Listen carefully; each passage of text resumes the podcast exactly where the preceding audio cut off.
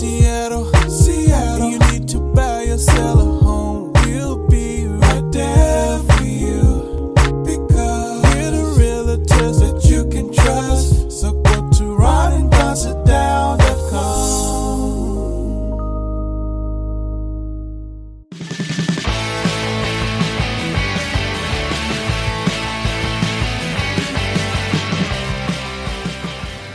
Hey everybody, it's the Ron and Don Show. Ron and Don dot com. Hey, you guys, what's going on? It's episode number two twenty-two now of the Ron and Don Show. What is up, Ron and Don Nation? Yeah, don't forget, you can always reach out to us at Ron and Don Sit Down dot com. Yeah, especially if you are thinking about or you know somebody that's thinking about a real estate change. We would love to send you a free playbook, either for a seller or a buyer. You can get it right now at Ron and Don Sit Down dot com. Up at the top, we just click on blog, or email me directly, Ron at Windermere dot com. Things are heating up in Seattle. A lot of inventory coming on. So if you've been thinking about, yeah, why do I live here? Let's make a change. Contact me. Yeah. Hey, coming up on the Ron and Don Show, you get a divorce in Washington State because your spouse cheats on you. It's a fifty-fifty state. It's not going to court. You can try to take it to court, but the judge is going to go fifty-fifty. It's no fault of your own or your own, or maybe it's all your faults. They're trying to keep things out of the court system. You have a story that's coming up that's pretty interesting, though. Yeah, in six states right now in the United States, you can sue the person your spouse cheated on. So do the math there. Your spouse was cheating with someone. You're the one that was wronged. You can sue that person. And believe it or not, some lawyers have been winning those cases. Yeah, so we'll talk about that, and also worldwide pandemic going on. And they say now it'll take seven zero point seven years at least, at least to vaccinate seventy-five percent of the world in order to reach herd immunity. But now there's a company stepping in and saying, hey, we think we can help speed that up. Before we get to that, let's get to this. Super Bowl just happened. By the time you're listening to this, it happened weeks ago. Tom Brady's already been drunk. He has already thrown the Super Bowl trophy to the Gronk, which, by the way, I thought was fantastic. The question is, though, if the Gronk drops that Super Bowl trophy, how do you fish that thing back out of Tampa Bay? How do you do that? Uh, I probably with some divers. There's plenty of divers there. This uh, celebration that the Gronk had, he... I, they, there, there was no social distancing. No social on. distancing. Nobody had a mask on, but but I'm, he just seems like fun though. The like he seems fun absolutely and, fun. Yeah, and Tom Brady uh, seemed like turned, he had some tequilas. He's a good sport. Turned into a version of the Gronk that I absolutely. I'm not a big alcohol person anymore. But version of Tom Brady. I actually enjoyed watching Tom Brady let go, have a good time, enjoy his teammates, enjoy Tampa Bay, and I think what we found out is that that that Tom Brady was the Patriot Patriots way, not Bill Belichick. That's not what I want to talk about, though. I want to talk about the two coaches. Uh, and these two particular coaches, uh, I thought, did some pretty incredible things for different reasons. I thought one of the coaches did something incredibly brave, and I thought one of the other coaches did something incredibly stupid. I'm going to tell you a story that I don't hear anyone talking about. Everybody is talking about Andy Reid of the Chiefs, or they're not talking about. In fact, I only watched the first two hours of the pregame before the Super Bowl. And it was interesting that the network did not want to talk about the auto accident and the D W I that Andy Reid's son, Britt, got right before the Super Bowl. In fact, he was leaving the Chiefs facility. It's he's the, the linebacker coach, by yeah, the way. He's the linebacker coach, but is he really the linebacker coach? I'll get to that in a moment. So anyway, he's driving home. He's high on Adderall. One of the reasons why people take Adderall is because you can just drink more. Uh, he has consumed a lot of alcohol in his life. He has been to federal prison as a result of pulling guns on people when he was drunk and high on Adderall. In fact, let me take you back to two thousand seven. Here's a story nobody's talking about, but I remember Interstellar Radio on News Talk stepping to a microphone in two thousand seven and talking about Andy Reid's other son, his other son that's dead.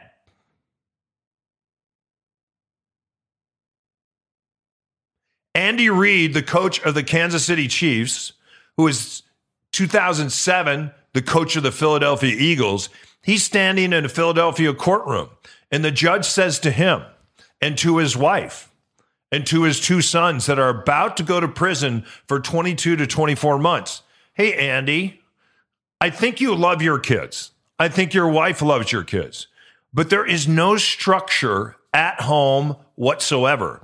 You know how we know that? Because both your sons are drug dealers and both your sons are dealing drugs out of your home.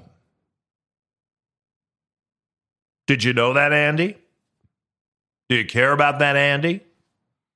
Maybe you should take a break from coaching, Andy, and deal with what's happening in your home life with your two kids. Andy didn't do that. He kept coaching in Philadelphia, and then he took a job in Kansas City.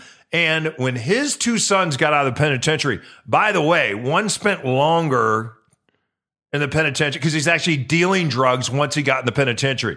The reason he was dealing drugs in the penitentiary, he said he got a high out of getting other people high, and it was fun.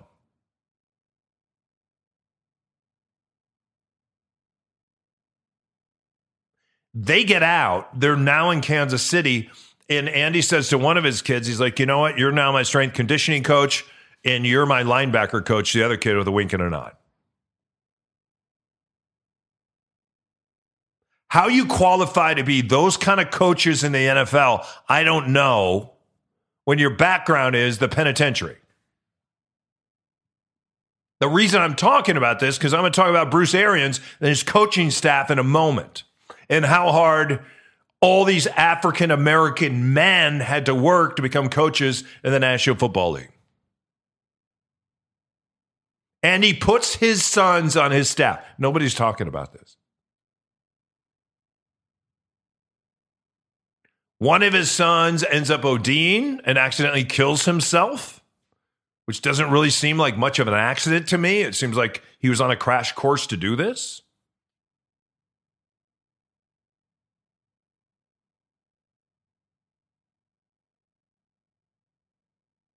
And then the other son is the linebacker coach who got pulled over weeks ago, high on Adderall.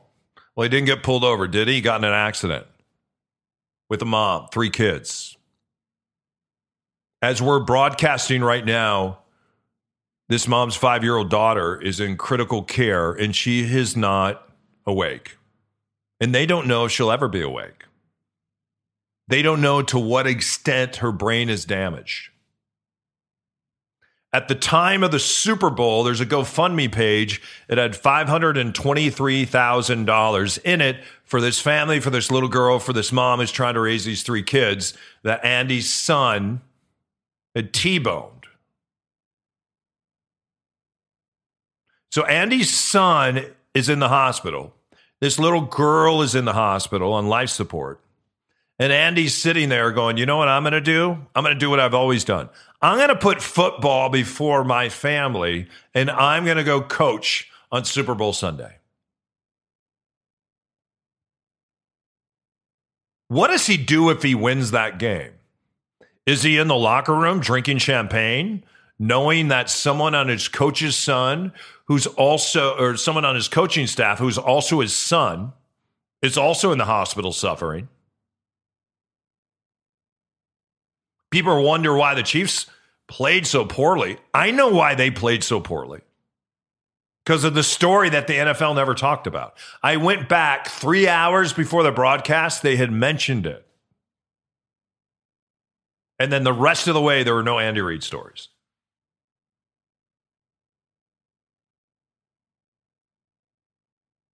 N F L could have raised a lot of money for that little girl.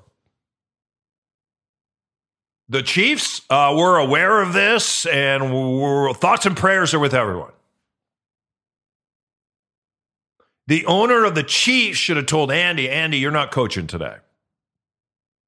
Go be with your son. Because if we do win, we can't have you in the locker room popping champagne while a little girl has brain damage and she may die. She may never wake up. And one of your coaches did this.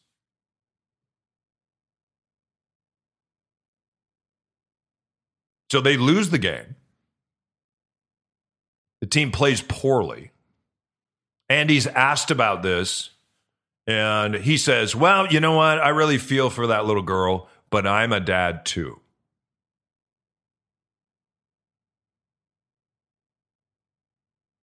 N F L has said nothing. Andy doesn't fire his son. They say his son's contract has not been renewed. Now let's go over to the other sideline. Bruce Arians has more coaches on his staff than anyone else in the N F L. All the coaches on his coaching staff are either women or they're African American. When Bruce Arians is asked, why are your coaches black or women? He said, because they were the best candidates and they just happen to be black because they're great coaches. They just want to, they just won a Super Bowl. He said, it's also because these men, none of them were given a chance. Byron Leftwich, great coach. He'd never be given a chance to coach in the N F L if Bruce Arians didn't give him that opportunity. He barely had a chance to play quarterback in the N F L. And now here he is, shot caller, play caller for the Tampa Bay Buccaneers.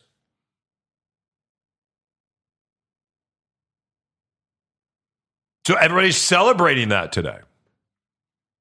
Look at Bruce Arians.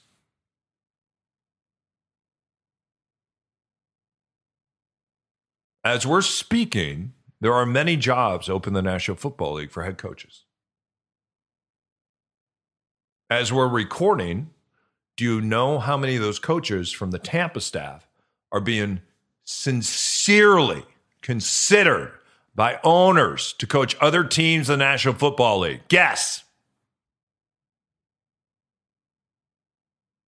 The number is zero. So Andy Reid can come in, enable his son, hide them on his coaching staff. Both have been to the penitentiary. Both of them get a new start on his coaching staff.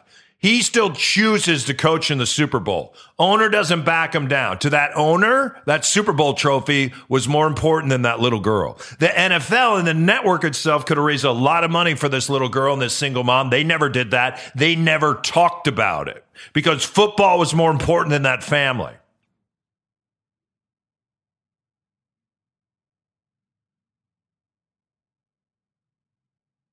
And then where are the opportunities for the coach on the other sideline who did it right, who gave men and women an opportunity that they would never receive from anyone else in the National Football League? And we, you know what we found out is these owners are out there looking for coaches right now and not looking toward that Tampa Bay staff.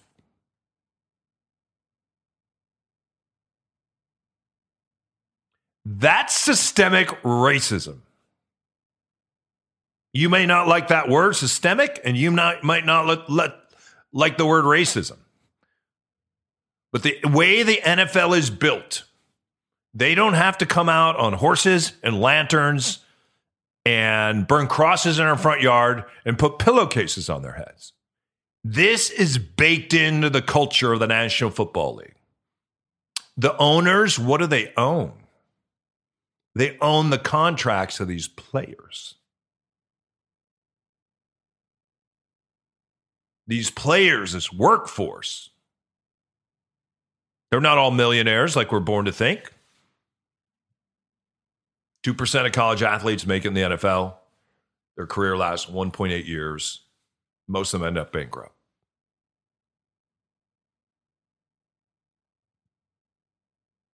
I was very ashamed of that broadcast, the Super Bowl. I've heard no one talk about this. This is nothing I've read.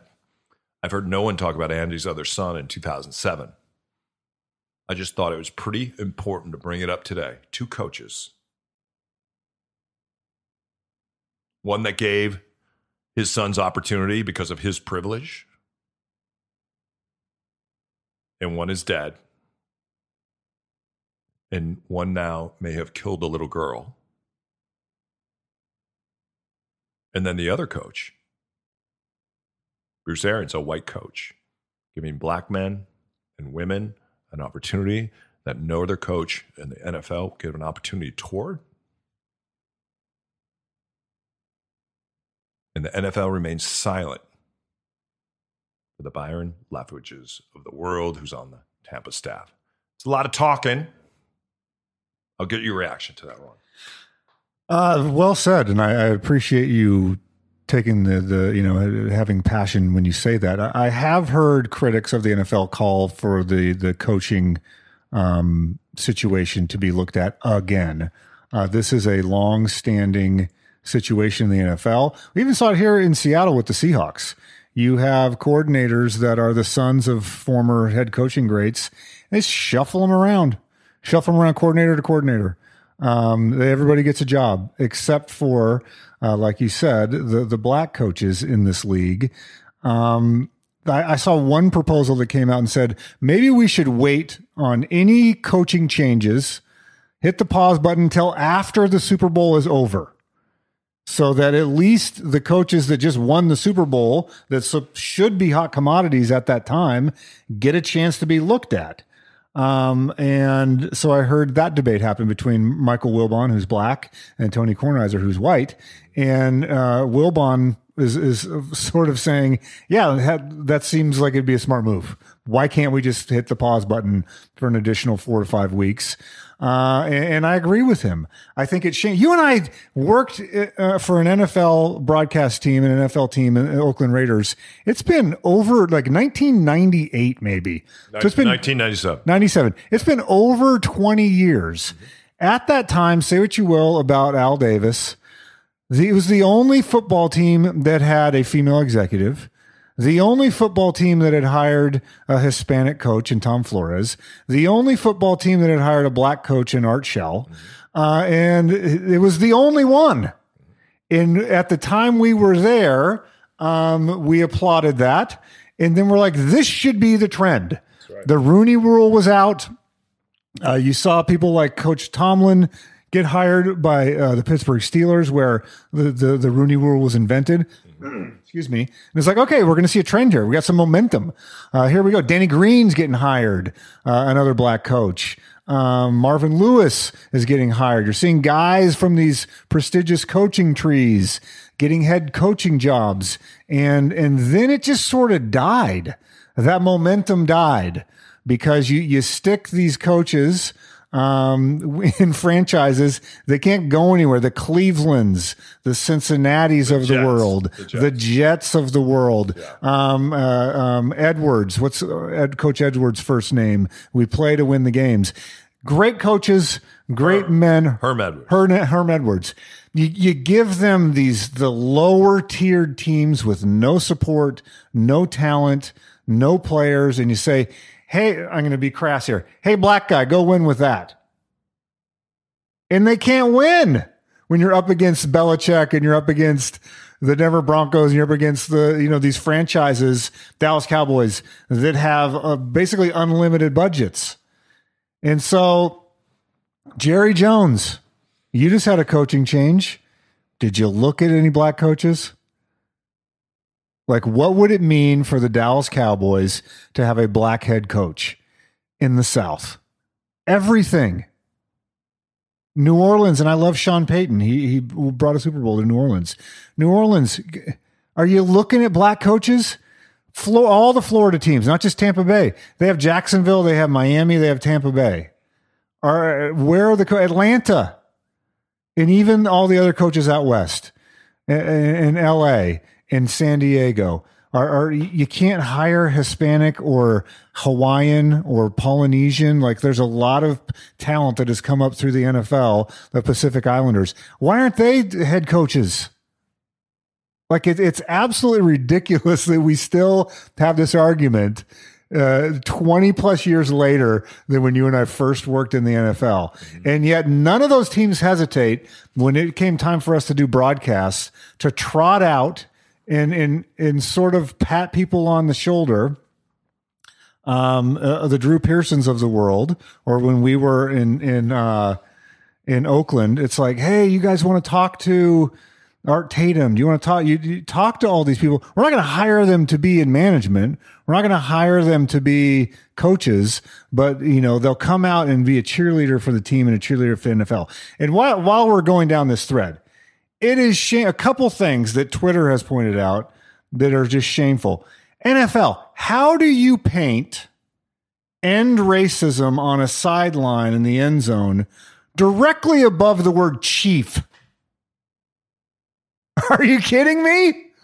Your mascot is a Native American, and four feet above the word Chiefs, you paint the words end racism. So that's number one. Number two, how dare you use an image of Colin Kaepernick to be woke when you've blackballed Colin Kaepernick for three years and you've trotted out every third-rate double-A college quarterback to be in the league and never had Colin Kaepernick come and be on a team again. How dare you use his image when dude was in a Super Bowl? He's a competent N F L quarterback. Uh, you know, we remember him here in, in Seattle because it was a championship game. And, and, and the Seahawks fans feared that guy. We remember the commercial of him wearing his Beats headphones, getting off the bus. It's like, how do you stop that guy, Legion of Boom? He can run, he can throw, he's athletic, he's tall, uh, he's fast. Like, look out. This is going to be a tough game because of that other quarterback on the other side of the ball. He can't get in the league, and now you're using his imagery because he kneeled?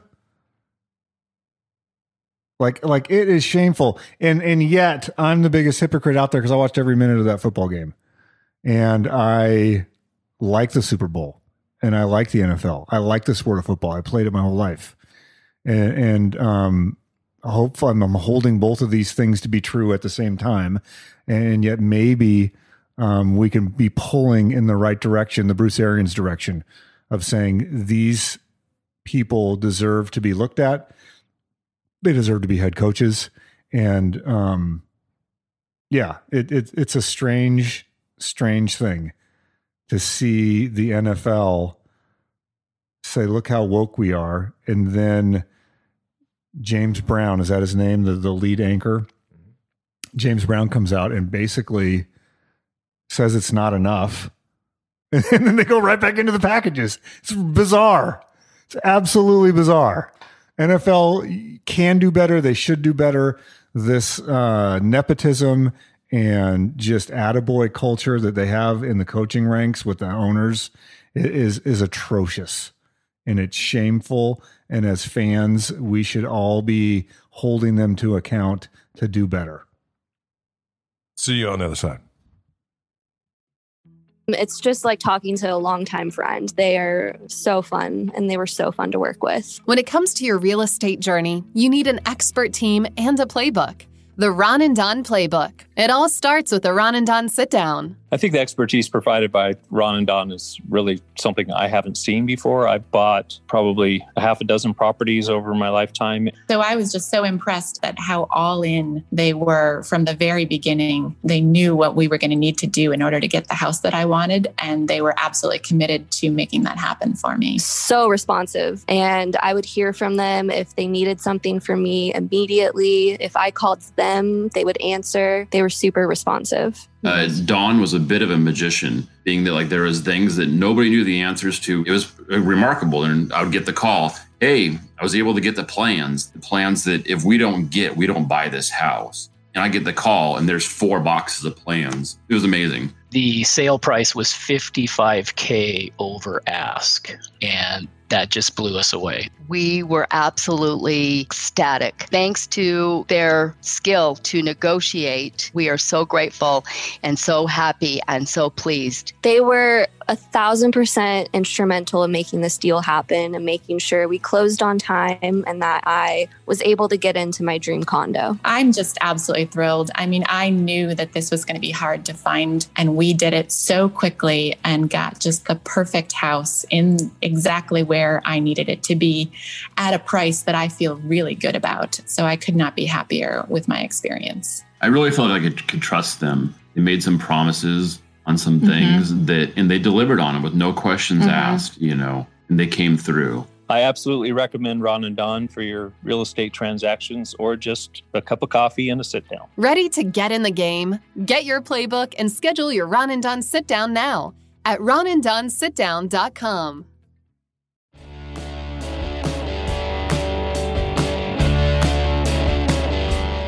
Don't go anywhere unless you want to. It's the Ron and Don Show, starring Ron and Don, and sometimes me at Ron and Don dot com.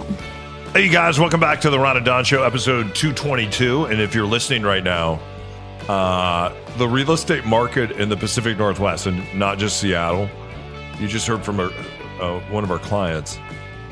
It's historic. We're we're taping now, February of twenty twenty-one. Historic, right? It is. If you're a seller, you are in uh, good standing. You're going to get a good price oh, for your house, most likely. Yeah. Uh, and if you're a buyer, we are ready to compete for you. So reach out, Ron at Windermere dot com. Get that buyer's guide, that seller's guide. Let's do this. Let's make a change in twenty twenty-one. Yeah. People know that money is going to get more expensive as we look in the future. So they're looking to get real estate deals done in twenty twenty-one. That's why there's more buyers and sellers, because money is so cheap, you guys. All right. Hey, coming up, seven point seven years. seven point seven years to reach herd immunity around the globe. A company has stepped in now. They said, we think we could have done sooner. Uh, before we get to all that, though, uh, let's get to this. You walk down the aisle. You get married. Mix all your stuff. Then all of a sudden, somebody cheats, you want out. And in Washington State, if you go stand before a judge, she's like, you know what? Don't waste your time here. We do not want spouses in courts gumming up the court system. We've done that before. And at the end of the day, the quickest way to do this, tear the Band-Aid off. It's a fifty-fifty state. It's a no-fault state. Ron, you've been reading, though, in some other states. In fact, there's a specific story here where a woman has now just sued another woman for cheating with her husband. And what is happening here? Yeah, so I want to get your take on this. This is from L dot com. It's called, Your Husband Cheated. Should you be able to sue his mistress? In six states, Washington is not one of them, as you just said, you can sue for alienation of affection is what it's called. This is an artifact going back Uh, a couple hundred years in America where you could, um, you were trying to legally protect someone's name and their chastity and the, the, the sort of purity of their puritanical values that we had. And so they go through and they, they describe this case. And in North Carolina, there's more of these cases than the other state. And there have been some judgments. Um, one of them, the record is thirty million dollars. And so legally, what you, what the, the person that was cheated on has to do is to establish that that the partners loved each other, and then this third party came in and alienated that love and then took the partner away. And so it's a very interesting legal strategy and, and, and thing that you have to thread. So in other words, in this specific case, they're doing a deposition, and the man is trying to, he's the one that cheated. He's being asked, did you love your wife that you had children with? If you say no, because it puts him in a weird spot. If you say, no, I did not love my wife, well, why did you marry her then? If you say yes, then you have to establish when you stopped loving your wife, because now you're with A, a new woman. It doesn't mean you stop loving your wife, though. You could love right. your, you could love but your wife. But if you say and, you love your wife and cheat on her, now you're you're opening yourself up to the judgment, right? Because now the you, you were alienated from that love with the new woman. So, do you think uh, um, these sort of cases should be allowed in, in Washington State? Because as someone who's been divorced. Uh, and, and I've had a lot of people that have reached out to me and I've talked to over the years because they know that I've been divorced and I've talked about it publicly. Um, it, it's a very weird system. I get it from the le- from the court's point of view. I get it that you don't want people um, gumming up the system. And as soon as you make an accusation, like I could say, um, so-and-so was abusive to the children. Well, now I have to prove that. So now I got to go get witnesses. I got to get affidavits. I've got to have everything on the record. I got to have provable facts. It's very expensive to go out and to prove that someone was abusive. And then the other person says, oh, yeah, well, they stole money out of the savings account.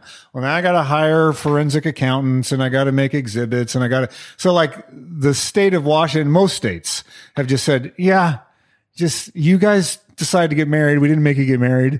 Split it up.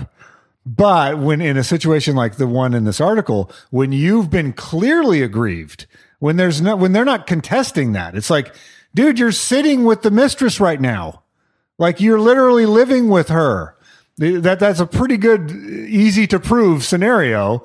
In those easily proven things, um, should there be an avenue in the state of Washington? No, because I don't think the laws in marriage really re- reflect what's going on in society. And and I think it's interesting because I'm I'm trying to date right now, and I'm on these dating apps, and there's an app that you told me about called Bumble, and on Bumble, the woman has to kind of pick you.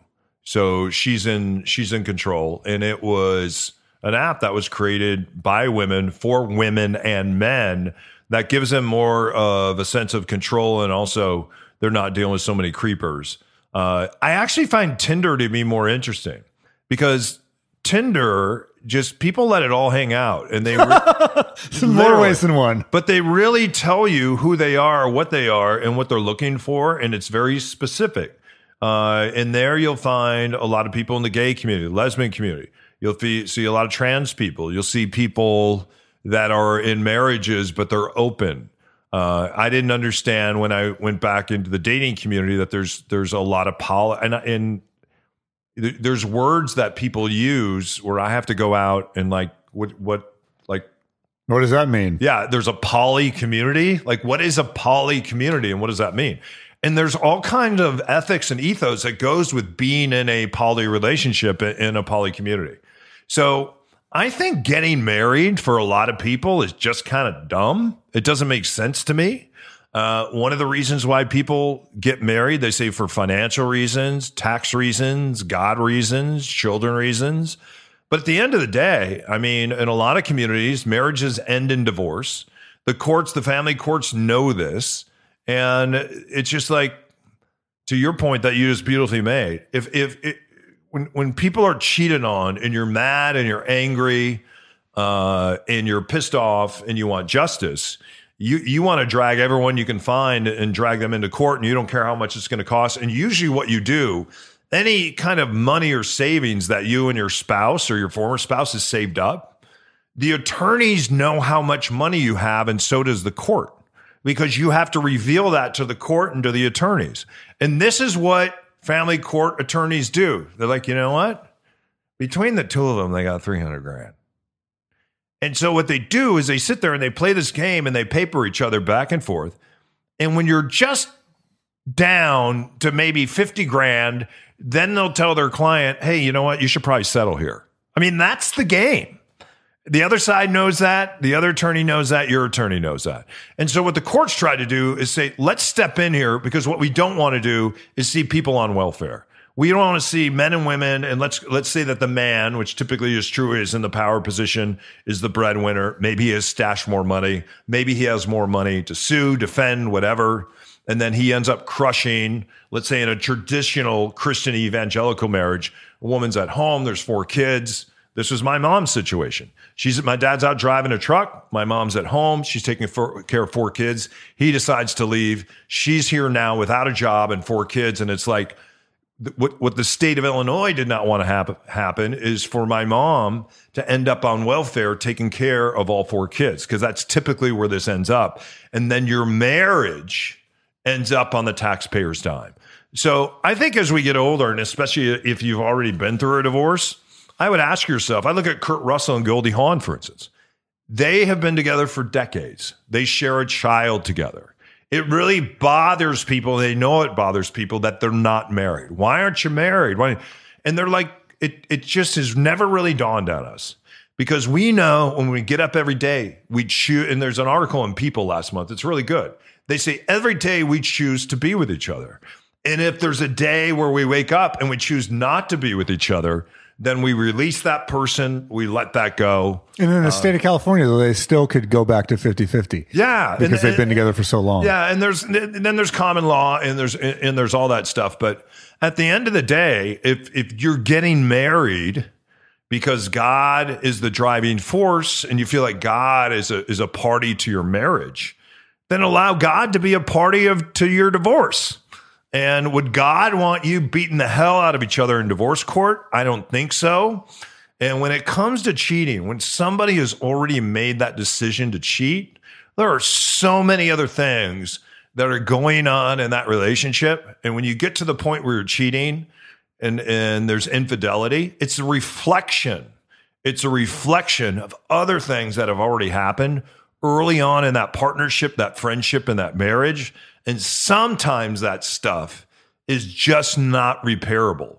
And going to the other side, getting a judgment, you know what? It doesn't take care of your bitterness. Someone can write a check, uh, and maybe that heals you financially a little bit. Well, what it probably does it cause the other side to do most of the time, if it's a really big check, they're just going to file for bankruptcy. Boom. That judgment goes away. Boom. And they just kind of move on. So the courts just don't want to be filled with a bunch of bitter people. And now we have children involved. So that's why there's there's formulas. And that's why most states like the state of Washington are, hey, this is no contest. If you guys aren't getting along, here's the formulas. Here's the rules. Here, here's the people that own child support and why. This is how much per child. And we're going to try to split it down the middle and move on. So what's your take on this? You, you've been you you you've been through this. I've been through it.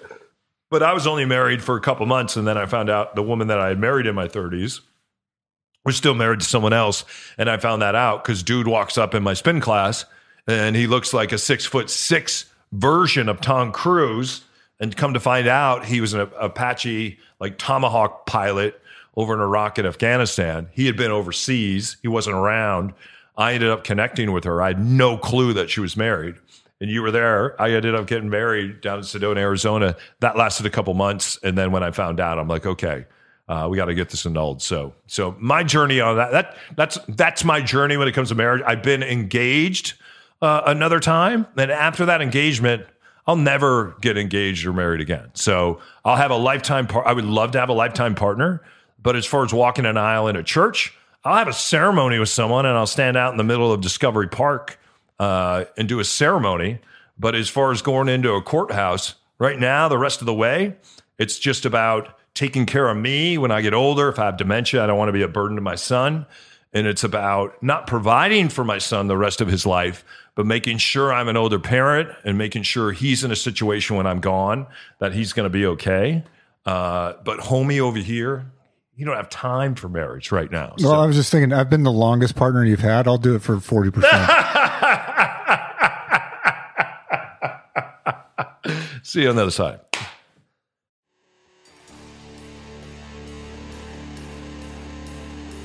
If you have a friend that is ready to start their real estate journey, send them to Ron and Don Sit Down dot com.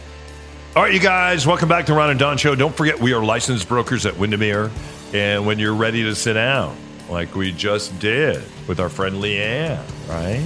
We just did that with Leslie, or we just did that with Taylor. We can do that with you. Let's just sit down. We're called Ron and Don Sit Down. We meet for about forty-five minutes virtually, and we talk about your real estate journey, and then we make fun of Ron, and then together uh, we decide if we're going to come out and visit your property, or maybe you're a buyer, uh, and we figure out our best strategy to jump in the market and go buy. Don't forget, even though I, Ron, we live in Seattle, we own real estate throughout the great Pacific Northwest.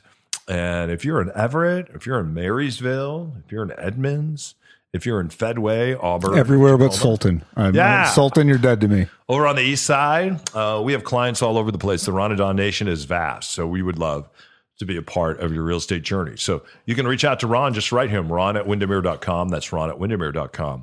And let's get going on this journey. seven point seven years. Herd immunity around the globe. seven point seven years. I'd turn the news off a little bit because every time I turn around, there's some kind of mutation, and they're saying, oh, the Pfizer drug, it'll do well against the mutation, but here comes Johnson and Johnson, and we don't know how that's going to perform. And so they're going to have to sit there, say now, maybe you're six months to a year, they're going to have to change up these vaccines, and maybe we'll have to get this vaccine, a lot of us, for the next five, ten years. We're also seeing a lot of anti-vaxxers now. Uh, John F. Kennedy Junior, an anti-vaxxer, Instagram said, you gots to go. He has three hundred thousand followers. And they said, the information that you're sending out is not good. It's not correct. He said, I'm not an anti-vaxxer. I just want to make sure that we do healthy vaccinations. which some would say is another way of being an anti-vaxxer. What say you? seven point seven years. Pfizer says, we're going to jump in here. Uh, we think that we can do this quicker. We think that we can create uh, more vaccine. And for my friend Liz, for instance, who's a volunteer, uh, she's supposed to volunteer today. And there's no place for her to go because there's no vaccine in the city of Seattle, where she was at Seattle U, um, spending time there because she is a nurse and she's able to do those injections. Uh, we have firehouses, for instance. Uh, we have places like Costco now that have jumped in, and Microsoft has jumped in. And we have the, these, the, these places and spaces where we can inoculate people, but we just don't have the vaccine to do it. Uh, what do you think this is going to look like moving forward in seven point seven years? I don't think we can go seven point seven years, not only as a country, but uh, I don't think we can do that as a state, as a city. I don't think we can do seven point seven years. Well, it's not seven point seven years for Seattle. Uh, I think uh, when you look at the world, we can't worry about the world. We got to worry about our own backyard. Uh, there's uh, it's surprising how quickly the science has been moving on this. I saw a study where they're now doing a, a, a trial where they're mixing two different vaccines together to see if it can be combined into one dose. So things like that, that they are now trying after they've gotten over ninety percent, ninety-five percent on a lot of these. So those sort of things are interesting. Uh, I think that now that we have a game plan, it will be moving forward. All, all we can do is take care of our own communities, and you can only be responsible for your own communities. Once your community is buttoned up and has herd immunity, then you can reach out and lend assistance to other cities, other states, other countries around the world. And, and I get that, but that's way above my pay grade. So that seven and seven, seven point seven years number, it sounds daunting. And uh, there are scientists that think about the world that can help solve that problem. I think if you're local and you're not a scientist and you're just trying to live your life and get your kid back to school and get your office back open and go to a restaurant, be your Be in charge of your sphere. So double mask. That's the new thing from the C D C. They say if you have, because of the, the way the masks are gapping on the side with these new variants, the two masks is now safer than one. So figure out how to do that. Uh, when you're eligible to get vaccinated, go get vaccinated. Uh, do the research. They're, the anti-vax thing is not true. And so um, I think you can just do that, be a part of the solution. But I don't think we can worry. Uh, not that we don't worry. seven point seven years for the world, that's a daunting number, but we just have to try to give the, it's not our responsibility to take care of the whole world. Yeah. So what do you, what are you going to do about travel? I am hoping to travel and be responsible. Are you going to travel to places where, but, but, but, because usually you're cheap, so you like to book like six years out, seven point seven years out. I've already booked an international trip for this fall. I know. So what if... But I bought the insurance policy. Yeah. But but look at what the U K is doing right now. They're, they're saying when you get off the plane, it's twenty-five hundred dollars in fourteen days, and there's your hotel room. You come out of that hotel room, or you take off your tracker, we will throw you in jail. We will fine the hell out of you. You're not leaving the, the U K, and they included Americans in this. And you could spend up to ten years in jail. And I think they're looking for a poster boy and a poster girl right now uh, to show people how serious they are about that. So as an American, you know, Ron, you always talk about how when we go into other cultures, we need to respect the culture. Are you going to get vaccinated at some point and then fly into other cultures where, you know, people don't have the vaccine and may be suffering and go, screw it, man. I want to travel and I always want to go to Vietnam. Uh, I will not be going to Vietnam. That's not where you, about my you understand the example. I understand though. the example. I, I think. Uh, and at the same time, a lot, a lot, a lot of these countries, they they they need they your need tourist, tourist dollars. They need your tourist dollars. Yeah. So yeah, I, I think you you be responsible. I'm going to get vaccinated.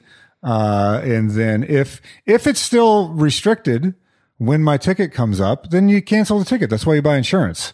So, uh, you know, I have a sense of optimism. I'm moving forward. I want to spend my hard-earned American dollars in other parts of the world to boost their economy.